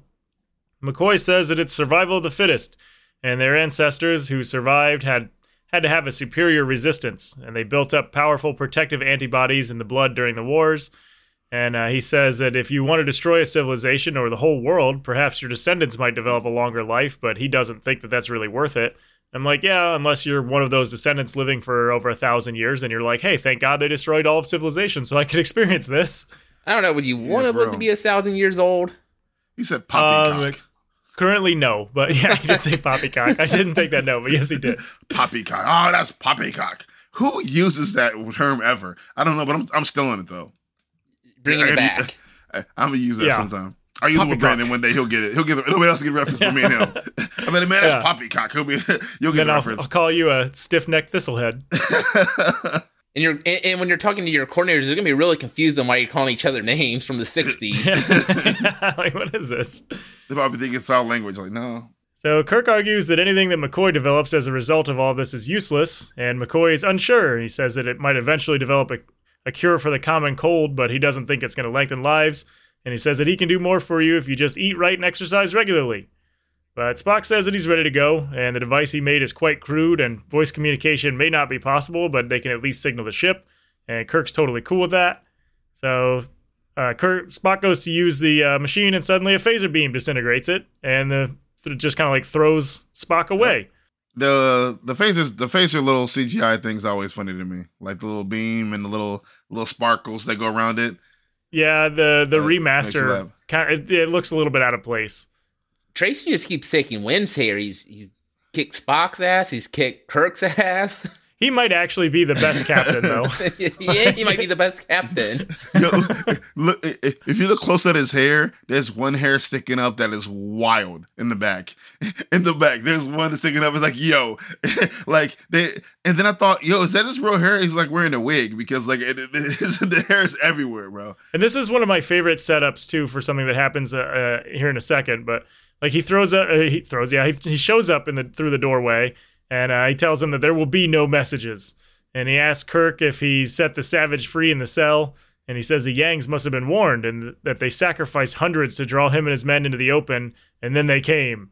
And he says they drained four of their phasers, and still they came, and they killed thousands, and still they came. Uh, so McCoy notes that uh, they have to get Spock to better facilities. He's like, you know what? All this is really uninteresting. Spock is dying, so we need to do something. And Tracy says that it's impossible because they can't carry the disease up to the ship with them. And McCoy's like, no, it's cool. We're fully immunized now. And Kirk says that they can beam up at any time. So Tracy, he gets really interested. He's like, have asked if they've isolated the serum. And Kirk uh, very quickly moves towards Tracy, and he's just he's yelling at him. He's like, "There's no serum, no miracles or immortality here." And he says that everything was for nothing. And Tracy tells McCoy to explain it to Kirk. And McCoy tells Tracy instead, he's like, "You should leave medicine to the medical men." And he said, he says Tracy hasn't found the You fountain see, of you see Kirk's like, real- Kirk like really mad. Like Kirk's like, yo, bro, you went through all this for nothing. You killed all these people died. Everybody died for nothing. Like he's hot. Like I think Kirk was about to beat him up. Blasted right my guy on the floor for no reason. and, then and then right after and so right now like Bones explains it to him or whatever, which I'm I'm going to say in a second. And then like his reaction is kind of annoying to me. It's not enough shock. He's like, whoa, whoa, whoa, like what? Tell me, tell me, tell me. What do you mean? What do you mean ain't no serum? Like explain it to me. Like like explain it to me real dumb. Like say it one more time. So you're telling me that these people just naturally are just living longer? Like it's not a serum thing? Like you know, like they don't break it down like because like even as the viewer, like for a second he just goes and I'm like, uh, wait a minute, he did say what I thought he said, right? Like it doesn't really take you through like, hey, explain. Like, look, these people live longer just because they live longer. The disease is a whole nother thing. Yeah, I, I know, wonder so if it's, it's like, like- kind of like a sunk cost fallacy to him. Like he's put so much time and effort into this that he's not going to hear Yep. any other way. Like it has to be what he thinks it is, be, just because he spent so much time and energy on it. He just can't accept that But, it's but not I wish true. he would have said that. I, but but yeah, but I I- wish he would have said that though. I kind of have to agree with He doesn't Brandon. act- Like he- he, just can't accept. he ignores like, it, though. I didn't have to just commit mass genocide on all those people. Like yeah, but he doesn't say it though, so we know that he feels that way. He just kind of like it's it's 100 percent ignored. It's not like you're. It's not. He don't say you're lying. It doesn't say you're making it up. It doesn't, he doesn't say that like that one line to like let you know like yo he can't even believe. yeah, it he just has kind of a non-reaction. Yeah, he has a non-reaction. So the non-reaction to me is kind of more like, yo, bro, he just told you you wasted this whole time. Yeah. You killed. You've been killing people the whole time. You know, I heard acting wild, whatever, for and your whole existence for nothing. And your reaction isn't It's so non-reactive. And I think you should have some kind of reaction. Yeah. Then you should like. No, I, know. agree. Yeah. Uh, but yeah, this is uh, McCoy tells Tracy that uh, he hasn't found the fountain of youth and that people there live longer because it's natural for them to do so. So at this point, Tracy just no sells that and he orders Kirk to go outside. He says, "I'll burn down both of your friends." yeah, that's pretty hard line. Like that goes pretty hard. uh, I'll burn this whole building Mc- down. uh, Kirk tells McCoy to do what he can for Spock, and then he leaves with Tracy behind him. And they go outside, and Kirk asks where everyone is, and Tracy says that they're dead or in hiding. And he Tracy tells Kirk that he wants to see how eager Kirk is to die, and he tells him to call his ship. He says he needs Kirk's help. The Yangs are going to attack the village, and his phaser is almost drained. And I'm like, wait, you you went in there, you fired a shot from your almost drained phaser because you said that they were Uh-huh. not allowed to make any messages, only to bring Kirk outside two minutes later and tell him to call the ship. Yeah, because now he needs a message for himself though. But he, they, The message that the message they were going to send was going to be a message of "Hey, help us." This message is going to be like, "Hey, this is what I want to the whole thing, So I'm going to ignore what I just said. the whole thing. I- yeah, it's contradictory. You just he Yeah, wasted a I shot on his low phaser to stop them from sending a message just so he could force them to send a message All about making a point. because his phaser's This low message. that he just wasted. Yeah. Well, he, It's- he it's also made a mistake of It's actually telling uh, Kirk that his phaser is low. Like, you don't tell someone that Yeah. you're low on ammo. Like, oh, hey, by the way, I only got one or two Yeah. shots left. Yeah, we, we need we need more. Yeah, we need we need more weapons. Yeah, he tells them the whole plan. That's kind of like the old school. Uh, when the, when the bad guy explains the whole plan to you before it, right, right while he got you But trapped. that writing, I'm gonna do this and do that and do this, and then all of a sudden you're like, wait a minute, what now? the Like, writing was so bad. You gave him all the info. He could have burst in Yeah, without shooting the thing. Like he's still got the phaser, and be like, "Hey, don't do that." And then like I don't know, Oh, unplug yeah. it or something. Like he's the guy with the weapon. yeah, yeah, yeah. Take fr- yeah, Kirk freeze. outside and make Yeah. him call the ship. But he's like, Yeah. no messages except for this one. Look, he's been busting through those doors tell- left tell and right just to shoot low. something. Like, I finally get to shoot something. yeah. That's just his thing. He just burst through doors. So everybody on the ship hated him. It shoots people. every every time he burst through a door on the ship, he just randomly fired a shot. Nobody liked him. He was a garbage captain. They were afraid to say otherwise. He might bust through the door and shoot him. Yeah, he uh, he wants new, fresh phasers and uh, asks Kirk if he'll just stand there and let the Yangs kill him. And he wants to know if Kirk will fight if he puts a weapon in his hand. And Kirk says he's like, "Look, we can all just beam up. Like we can get out of here." And Tracy says that he just wants ten phasers with three extra power packs each. So Kirk agrees, and he takes a communicator and he calls the Enterprise. Uh, Uhura answers, and Kirk tells her that she that he wants ten phasers beamed down with three extra power packs, but he didn't say three each. He just said three extra. Um, Uhura looks really confused, and so she turns to look at somebody else, but she just doesn't answer. So Tracy's like, "Hey, hey, say it again." It's like he's a like he- he's, like a five year old. talking to his friend. yeah, he's like, "Hey, ask, ask her again. Like, ask if you can stay the night." She's like, They, they, she didn't hear you the first time. You gotta ask it again. yeah. Uh, so Kirk asks if they read him, and Sulu answers, and he says that surely Kirk knows that that can't be done without verification. And I thought that there was going to be some kind of verification code given that Kirk was going to maybe maybe signal that he was in trouble or something, but we don't No, get it's, that. it's old, but it checks out. They'll accept it. I thought the not there? immediately dangerous would be the code. Like by him saying not immediately dangerous, I thought that would be like the code Yeah, word. something. Hey, it's crazy right now. Some protocol here. Yeah. Uh, Tracy holds the phaser to Kirk's face, and uh, Kirk asks Sulu if they could do it if he was in danger. And Sulu says that they have volunteers standing by to beam down, and he asks what the situation is. And Kirk says the situation is not immediately dangerous, and he has the volunteers stand by, and then he just hangs up. Tracy's like, wow, you have a really well trained bridge crew. So Kirk hands the communicator back to him, but when uh, Tracy goes to take it, Kirk knocks his phaser away and punches him in the face. And they fight for a second, and Kirk gets his ass kicked. So he takes off running, Again. and he dives, like does a full on dive over a half wall, which I feel like was unnecessary because it could have taken like one step to his right and just completely gone around Look, it. look, well, you can dive Hey, over you know, walls. You that gotta was do a- it. That was actually a highlight. Yeah. I wonder if there was supposed That to have been a highlight. shot there. I wonder if he was supposed to be like dodging a, a phaser shot that they just didn't put in. I didn't. There was a phaser shot. Not when he jumped over the wall. There was when he jumped The behind the, the pot. yeah. Yeah, but when he jumped over the wall, there was nothing. And and Oh, I didn't okay. I I didn't- didn't I pay didn't attention to. Tracy in the background to see if he was even there, if there was supposed to have been a shot. But I do know that that is at least Kirk jumping over that wall, so that's cool. He did a little stunt himself. Uh, yeah. Then like he he keeps running and he dives behind a building, and Tracy misses a shot with the phaser, and he he hits and destroys like a, a big like jar or like piece of pottery. Wasting shots, you Yeah. know, because he's low. So uh, Tracy catches up with Kirk and uh, he goes to fire the phaser, but it's empty. If only he had not shot that Yep. machine, he would have had Yeah, his one shot. Uh, so they see an axe there and they both go for it, but Tracy gets to it first. And Kirk is backed up against this cart with like baskets in it. And he just says, screw it, and jumps on Tracy as uh, Tracy approaches him with the axe. So Kirk's got him pinned to the ground, and suddenly they're surrounded by spears. And they look up and they see the Yang from the cell. Which actually, all this could have been avoided if they had just beheaded him because he appears to be their leader or something. Well, he is wearing the, the fanciest like sleeveless coat, so Yeah, he's got the yeah, vest. the yeah. vest. There you go. He's got the vest. A little later, Spock and McCoy are being brought into a room with the Yangs, and uh, they get seated between Kirk and Tracy on a bench. And Kirk checks on Spock, and Spock says that he's weak, but he's not in difficulty. And McCoy says that he needs attention soon, and Spock agrees that he does need attention soon, but he says that their need to depart is more immediate. So Kirk hears people celebrating outside, and he says that if his ancestors were forced out of their cities and into the deserts and hills, and Spock kind of cuts him off, and he's like, "Yes, I understand what you're saying." And he continues his Kirk's thought by saying that uh, they would have learned to wear skins and adopt a stoic mannerism and learned how to use a bow and a lance. I want to say really quick the cheering outside really threw me off. I thought there was something wrong with my audio. yeah, it was a little bit weird. Like, what is like? Is there something wrong Yeah. with like the audio? So I was like, I, I muted it really quick. I'm like, okay, so it is coming from the TV. Like that's supposed to be there. Yeah, they're just partying out there. Well, I'm assuming once you see them walking with the flag, I assume that people were walking through the through the city with the flag, and it because they got it back. yeah, that could be. because because if because if you think about it, they were saying what was there was there now. They got the flag back. I assuming they had the flag. Over there. I thought they were just talking about their land so hard for the in that flag. instance. I thought that they had the flag the whole time. They were just talking about the land is theirs. Like it used to be theirs and now it's theirs again. Because they were fighting for that Oh. I thought it was the flag.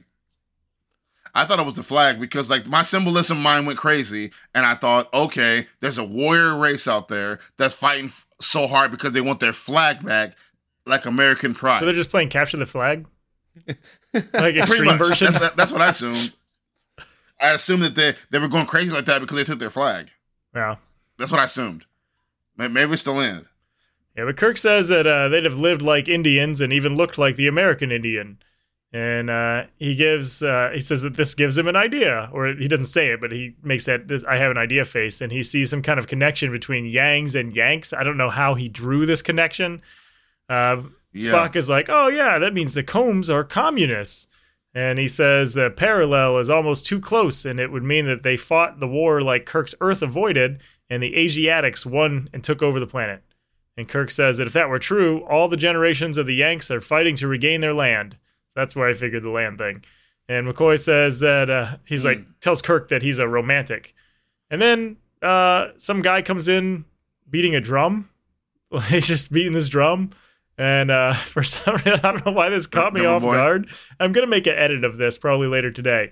But he's right, so he's beating this drum, and you're like, okay, he's gonna stop, and then he just keeps going, and then the main Yang gets up, and it looks like he's gonna speak, but then the drum guy starts again and just He interrupts doesn't him. know how to read a So. I'm like, what is this? like, why does he keep drumming? Like, what is this?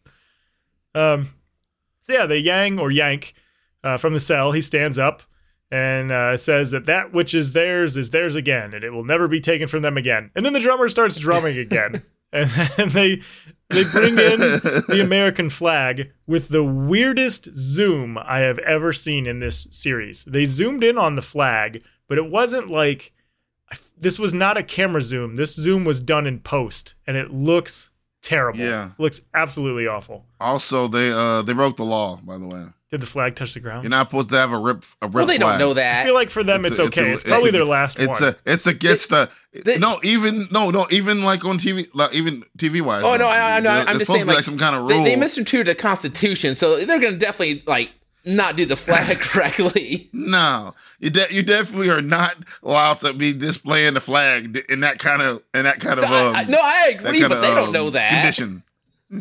Yeah, yeah, well, I know that. Okay, I know that. Therefore, the TV show should have been like, "Yo, we Look, can't they're, do they're this." barbarians. No, they it's don't know what's going them. It's like what them in TV all the time. TV movies always have ripped up flags as long as they're disposed of Oh, properly. man.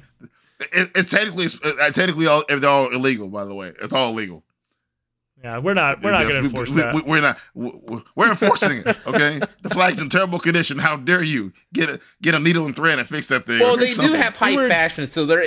I, I'll give you that. They should have been able to fix the You know what I'm flag. saying? You, I'm pretty sure the oh, Look at sweatshirt we were just given at work has a flag on the shoulder. I don't think it's allowed to be displayed on there either, but we did it. No flags on clothing. I know that we, we I, I'm just clarifying. You know, you're not supposed to be doing that. Yeah, so uh, Kirk and everybody else, they all stand up. We go to commercial break. And at this point, uh, my note says, I hate what this episode has become. What the fuck is any of this? Like, this is where it really went off the rails for me. Yeah. And then like old dude doing his like okay, so we're about to get to like this whole speech this guy's giving the bad guy, I can't remember his name all of a sudden, Captain Captain Annoying. It's just dumb. Like trying to convince them uh, dumb. I mean, Yeah. keep going. I'm, But Tracy, uh, after the commercial, Tracy tells Kirk that the Yangs can be handled and that together it would be easy. But he cautions Kirk and the others not to fight him there because he'll win or they'll drag he'll drag them down with him. What a dick move! Like he he just Good being bad guy though. Well, I know, but like they told him, like, hey, dude, we can leave the planet. Like you don't have to be this way. He's just being unreasonable at this point. He wants to be immortal. Uh, but the head Yang announces himself as Cloud William. Solid name, Cloud William. Uh, he says he is chief, also son of chief, guardian of the holies, speaker of the holy words, leader of the warriors, uh, master of disaster, first of his name, king of the Andals and the first men, lord of the seven kingdoms, and protector of the realm. he says that uh, many have died, but this is the last of the Kohm places, and what is theirs is theirs again. Again. Uh, he says, or he goes to the flag and he pledges allegiance, but it's in kind of like a garbled language. It sounds like there might be a little bit of German in there, maybe a little bit of Latin. I don't know. Uh, but Kirk interrupts him and he says it correctly. And the others in the room, they all start mumbling. And a man tells Cloud that Kirk spoke the holy word. Cloud asks Kirk, uh, asks how Kirk knows many of their high worship words. And Kirk says that in his land, they have a tribe like him. And Cloud's like, well, where is your tribe?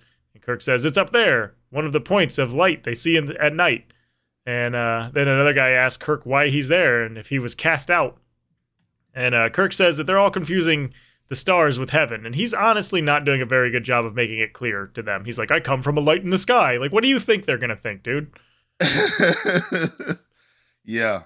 Uh, Tracy says that Kirk was cast out, and he asks if they recognize the evil one, motioning to Kirk, saying that he's trying to trick them with their own sacred word, and he wants their god to strike him dead if he's lying. But he says that that won't happen because he speaks for him, him being the capital H him. Which would have been kind of funny, like if a lightning bolt just flew down and struck him. Just smokes him. Yeah. Dude, I thought for They're a like, second, now, like for a split second, I thought, yo, it, it might happen. I thought for a split second, I thought that that would have been like the best. That would have been like the culmination of the best episode ever. Yeah. I'd be like, that would have saved the like, episode. I, I'd have lost my mind. Yeah, Like that was unexpected. it'd have saved the whole episode. It would have saved the whole episode if that happened. yeah. I think it would have. Uh, so Cloud notes that Tracy killed many Yangs. So, so, you know, good for him for recognizing. He's like, why is this guy suddenly uh, trying to be nice to me? And Tracy says that they tried to kill him. And Kirk tells Cloud that they're not gods or evil ones, but they're men, just like he is. So Tracy asks if a man could know their holy words and use them to trick the Yangs. And he goes to Spock and says that Spock is Kirk's servant and tells them to look at his face, his eyes, and his ears. And he asks if the Yang legends describe the servant of the evil one. So the guy that's hanging out with Cloud never gets a name. He uh, picks up a big old book and he hands it to Cloud, and Cloud just happens to open to the correct page that depicts a drawing of a person that looks like Spock. I mean, kind of. Yeah. Kirk asks them if all their faces look alike and if they can tell from uh, from them which one of them is good or evil. And Tracy says that Kirk commands Spock and everyone has seen it, and he offers more proof, saying that Spock has no heart Why is Tracy doing this though? I don't get like. Why is this happening? because he's trying to save himself. I guess He- at this he- he- point. Yeah, I just, but I, but, but he just went to le- level like, what is he doing yeah. though? Yeah, no, yeah, it's Like, like, like, like, what does it even matter? Like, I don't get what what he's going. my, my, my guess is this is what I came to is that if Kirk if they end up going with Kirk that Tracy will have to go to like a Federation prison because he broke all all types of rules and he's trying to Yeah. avoid that at all costs. yeah, I just, yeah, I just, man, I don't know. Just, I, I got, I got to chill out. We got to finish the episode because, man, I'm just, losing my mind just a tad bit. I just, I got a great rating for this episode. Just, woo. Uh, McCoy argues that Vulcans have different internal organs, and Cloud orders Spock to be brought to him. So he does, and Cloud listens to Spock's chest and proclaims that he has no heart. Uh, the man with Cloud says that one of the men lies, and Cloud is wondering which one is which. So he says that if they kill the good, then the evil will still be there among them. So the guy that's with him offers away, and he grabs a paper from for Cloud to read. And Cloud hugs the paper, like he's just holding it to his chest, and he says that it's the greatest of holies. He says the chiefs and sons of chiefs may speak the words, but the evil one's tongue would surely turn to fire. He will begin, and he says that Kirk will finish. So then he says something in another language, which sounds a lot like Latin, but it's not. It's just uh, it's just trash language. It's nothing. I, it sounded Uh, like someone like when you're really drunk and you just kind of mumble all the words together. Yeah, just stumbling through it all. Uh, Kirk says that the words are familiar, but he needs a moment to figure it out. But Tracy says that Kirk fears the words because his tongue would turn to fire. And he urges them to kill Spock unless he speaks so they can see if the words would burn him. So Cloud motions to someone who then puts a knife to Spock's throat. And Kirk speaks up and says that he's got a better way. And he asks if their sacred book promises that good is stronger than evil. And a woman speaks up and says that it is written that good will always destroy evil. So we go a little bit later, and Cloud is uh, sticking a knife into the floor. I mean, what is going on? Yeah, What happened to this episode? It's a it's a knife. It's a death fast knife fight. Like, Yep. that- like what's going on here, yep, and indoors to the death knife fight. dude? I just like what a cool idea. What a terrible placement. Like, Yeah. Sticks the knife in the floor and declares that the fight uh, is done when one is dead. And Kirk and Tracy are standing across from each other, and their wrists are tied together, almost like in an arm wrestling kind of form. I, I, I, I was, uh, what, what was the old matches in uh the WWF like the Oh, yeah, the Brahma old strap matches, Yeah, yeah. where they took like the rope. yeah, and, sharp, oh, sharp match. Yep. Yeah, the strap match. Yep, they have a I strap remember that one. I like those ones. Yeah. Uh, so McCoy tells Spock that he's found that evil usually triumphs unless good is very, very clever. And Cloud signals for them to start, and they begin the fight. And McCoy uh, tells Spock that they've got to do something, and Spock says that he's open to suggestions. And the fight is mostly even at this point. They kind of throw some punches, they throw each other around. Uh, some really weird things where they keep trying to push the other guy back away from the knife and then go to it. Like they forget that they're tied together. Like you can't push that guy away without you also going with him. So I don't know what the hell they're trying to accomplish there. You know, at any point, did you, do you think Kirk had like any doubt that he was going to win? Or, like, because he was getting his ass kicked by this guy throughout the whole episode. Well, he knew that he had plot armor and it had to kick in eventually. like my plot armor was eventually going to Yeah. work. he knows he's that guy. So uh, Spock then starts awkwardly staring at a woman on the other side of the room. Okay. Go ahead, Paul. Get it out. No. Don't do it. I'm just gonna. I'm, I'm just gonna hold my tongue right now because what is going on with this episode? He's giving her the hungry eyes. what are we doing? well, Spock just remembered that he's telepathic. What are we doing here? Like, this has got to be the worst episode. It's by far the worst Oh, no, episode no, of this season, now. hands down. Okay, this is a thousand percent it. It just it it has so many cool things, ideas. He's like, yo, I'm gonna take every idea I've ever had for any uh, any episodes, put them all together. All at the same time and make jambalaya out of it. Like, yo, eat this. This is not good. Yeah. Oh my goodness. Now we got So McCoy asks Spock what he's doing, and Spock reveals that he's making a suggestion. The uh, the fight continues as they uh, get a little bit closer to the knife, and Tracy does get the knife, but they continue fighting. And the woman that Spock is staring down, she reaches down and grabs a communicator from the table that's next to her, and then she takes it over to Spock and she opens it up. At this point, Kirk gets the knife from Tracy and holds it to Tracy's neck. And Cloud urges him to kill Tracy, and he says that it's written that good must destroy evil. But Kirk refuses, as we all knew he would. And instead, he cuts the straps that bound them together. And then uh, Sulu and a couple of guards transport down to the room with their phasers drawn. And Sulu says that they picked up some communicator signals, but Kirk just cuts him off, and he's like, "Yeah, we'll talk about that later." Uh, he's like, Like, "Nobody, nobody wrote the dialogue for this part. I don't have anything to say to you." And then he comes in, they come in or whatever. Nobody freaks out that somebody No, just yeah. materialized in front of you. Nope. Like, aren't you aren't you like an old savage people? You don't realize people that materialize in front of you. You don't get on your knees say, "Oh my gosh, the holy man." You don't have no reaction. Like you don't be like get, getting dropped to your knees, start worshiping, like no kind of reaction at all. Well- like you're well, just like, "Oh yeah, look cool." He he, he kind of did though. He got down and like uh, yeah, yeah, yeah, he did. but the, group I know the rest of them didn't. But I, I Like- agree with you. like- Like, if you saw someone just kind of appeared in front of you like that, you'd be like, "Holy shit!" Like there to Dude, be a if somebody- reaction. if somebody- if I was doing this record right now and somebody's came in front of me, I would freak out. I'd be like, yo, what is what the what the yo, what the yeah, I'd be freaking out, screaming, Oh God, what's going on? Like, come on. Like Yeah. I just man, Yeah. So I just don't this episode, man. Kirk hands the knife to one of the guards from the Enterprise and tells him to go free McCoy and Spock and to arrest Tracy. And nobody moves to stop him. All the people there are just like, yeah, we're just going to watch this happen. You're going to take our prisoners, whatever. Um, he approaches Cloud William, and uh, Cloud kneels to Kirk and he says that he is a great God servant and that they are his slaves. So Kirk tells him to get up and face him. So he does. Cloud says that when Kirk could not answer the, or would not answer the holy words of the uh, Ed Nista, he doubted him. Uh, Ed Nista, I think is what he called it. Uh, Kirk says that he didn't recognize the words because Cloud said them so badly and without meaning. He's like, You talked like an idiot and I didn't understand what you were saying. Yeah. My God, you didn't have to insult the man like that. Look, he's not having a good day. He's been hit in the Yeah. head multiple times. He's, he's double concussed at this point. Uh, so he goes to this chest that contains their papers, and uh, a man tries to stop him and says that only the eyes of a chief can see them. Like you were literally just declared this man a god, and you're saying he, that only a chief can see these Oh, only papers. not but God. Chiefs can look at it. Oh Yeah. man. I just Uh, Kirk says that it wasn't written for chiefs. He says that among his people they carry many such words as that from Woo! many lands and many worlds, and many are. Oh, we the people. Let's just set it. Let's just, let's just oh for everybody. Let's throw Constitution in there too. Let's throw the American flag and Constitution. What about the Bill of Rights? Let's throw that in there too. I mean, let's just let's just do everything. Constitution, Bill of Rights. Let's just throw everything in there. Why not?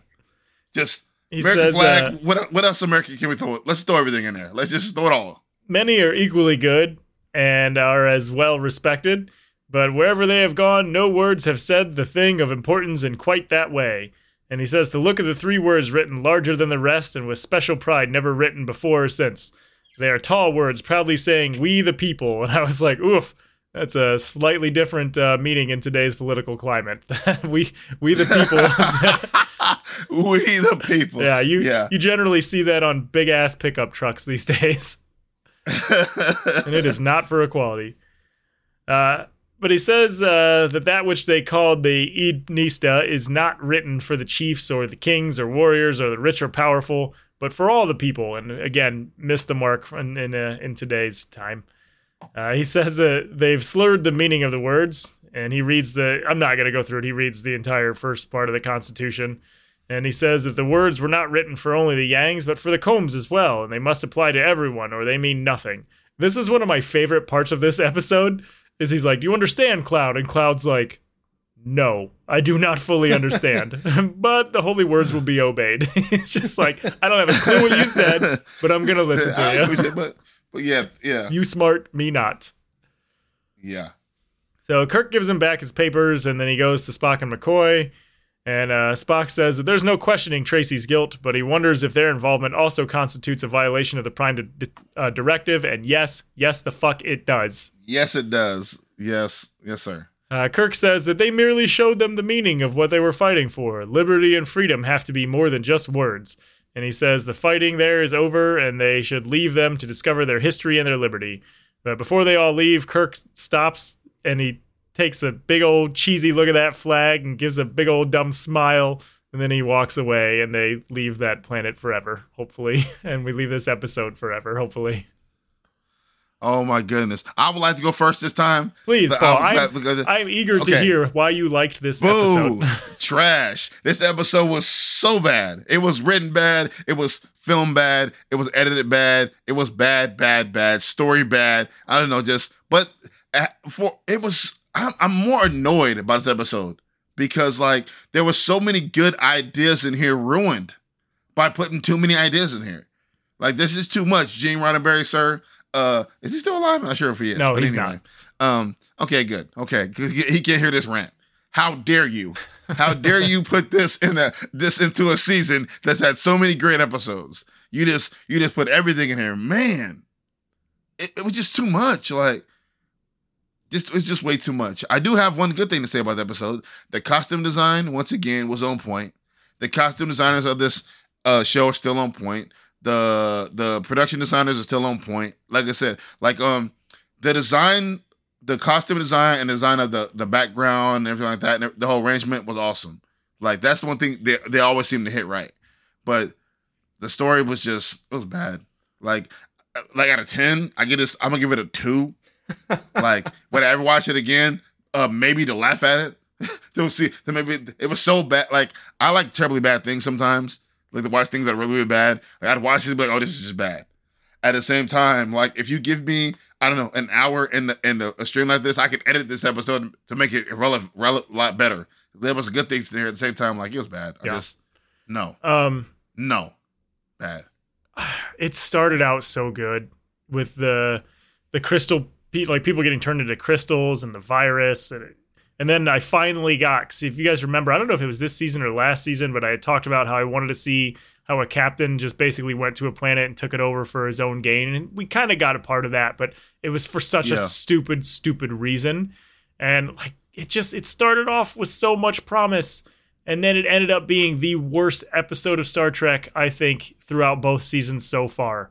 I I will say that this is the worst one that I've seen.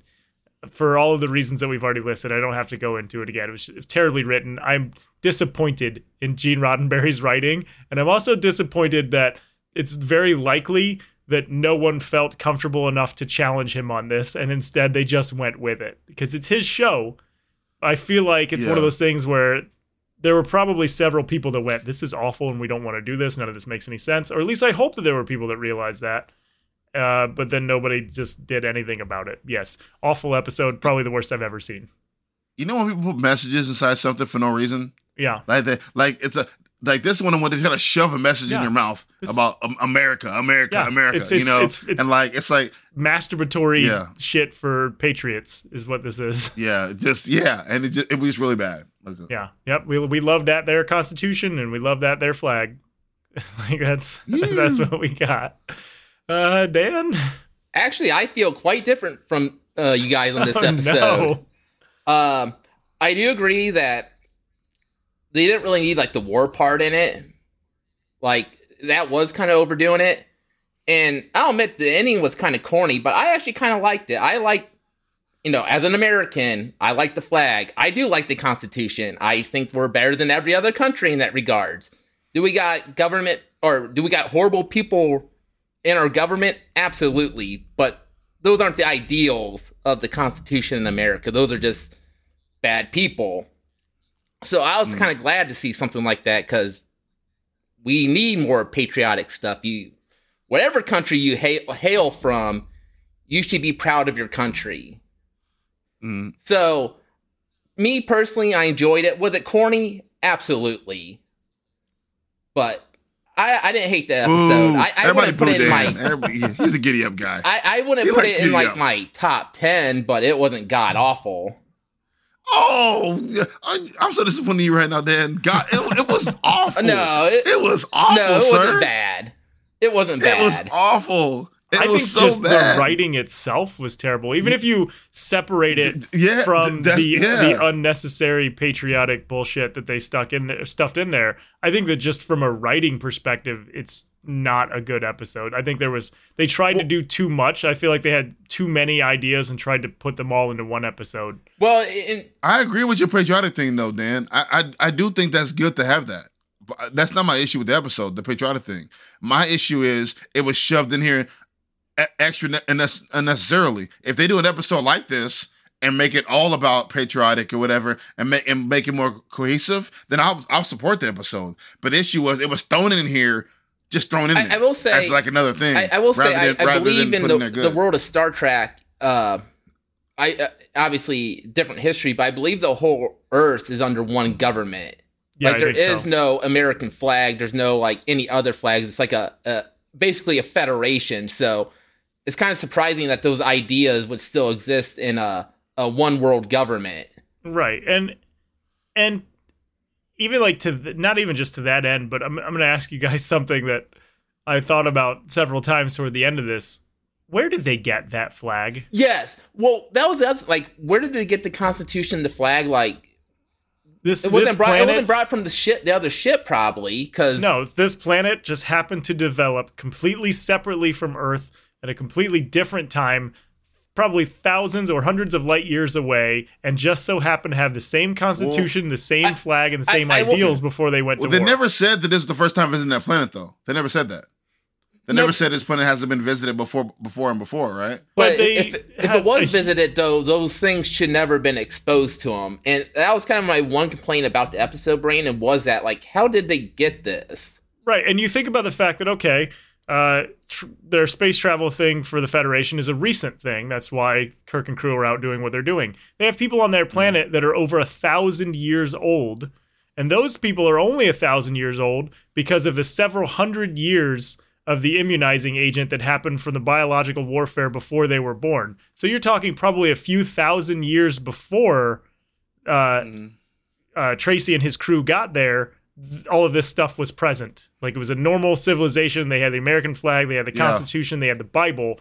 Thousands of years before we made contact Well, with them, so they developed the- along with us. Al- al- they Also, they developed had before us with the same communism. stuff. Was it Yeah. also like that? Just makes the odds even worse. There was a better way to do. I think if they had sent like if they had like a showed like a probe at crash like a, a probe at crash landed on the planet But even with an then, American flag on it, they're and then they could have been Did- like oh, and then they could have praised them, and then they could have had some kind of like information about the society or whatever. Then they adopted it. That might be something better for them Didn't, to do. didn't we have an At episode not time, too long like- ago where uh, the the race was inspired by some type of literature? Also, yeah, The the, mob- the mob mafia one, yeah. yeah, yeah, yeah, yeah, yeah. one. But with, but that's because the Federation brought that there. But like Right. this civilization Wasn't was there. thousands of years before ours. If you look at their Yeah. timeline of their like their war and how old their people are, and that it took generation So, upon so generation. maybe for them we're to an get offshoot of them. Yeah, that, M- that, that would be more maybe, likely. Maybe they existed it, and then they they they're- they've traveled the Earth, and maybe we're we're actually their descendants. descendants. yeah, that would be If much more something likely like than that, that'd us, us influencing them. Yeah, I, like I said, that's the Yeah. one the one place I do really agree with you on that, Brandon. Is like how the hell they get that.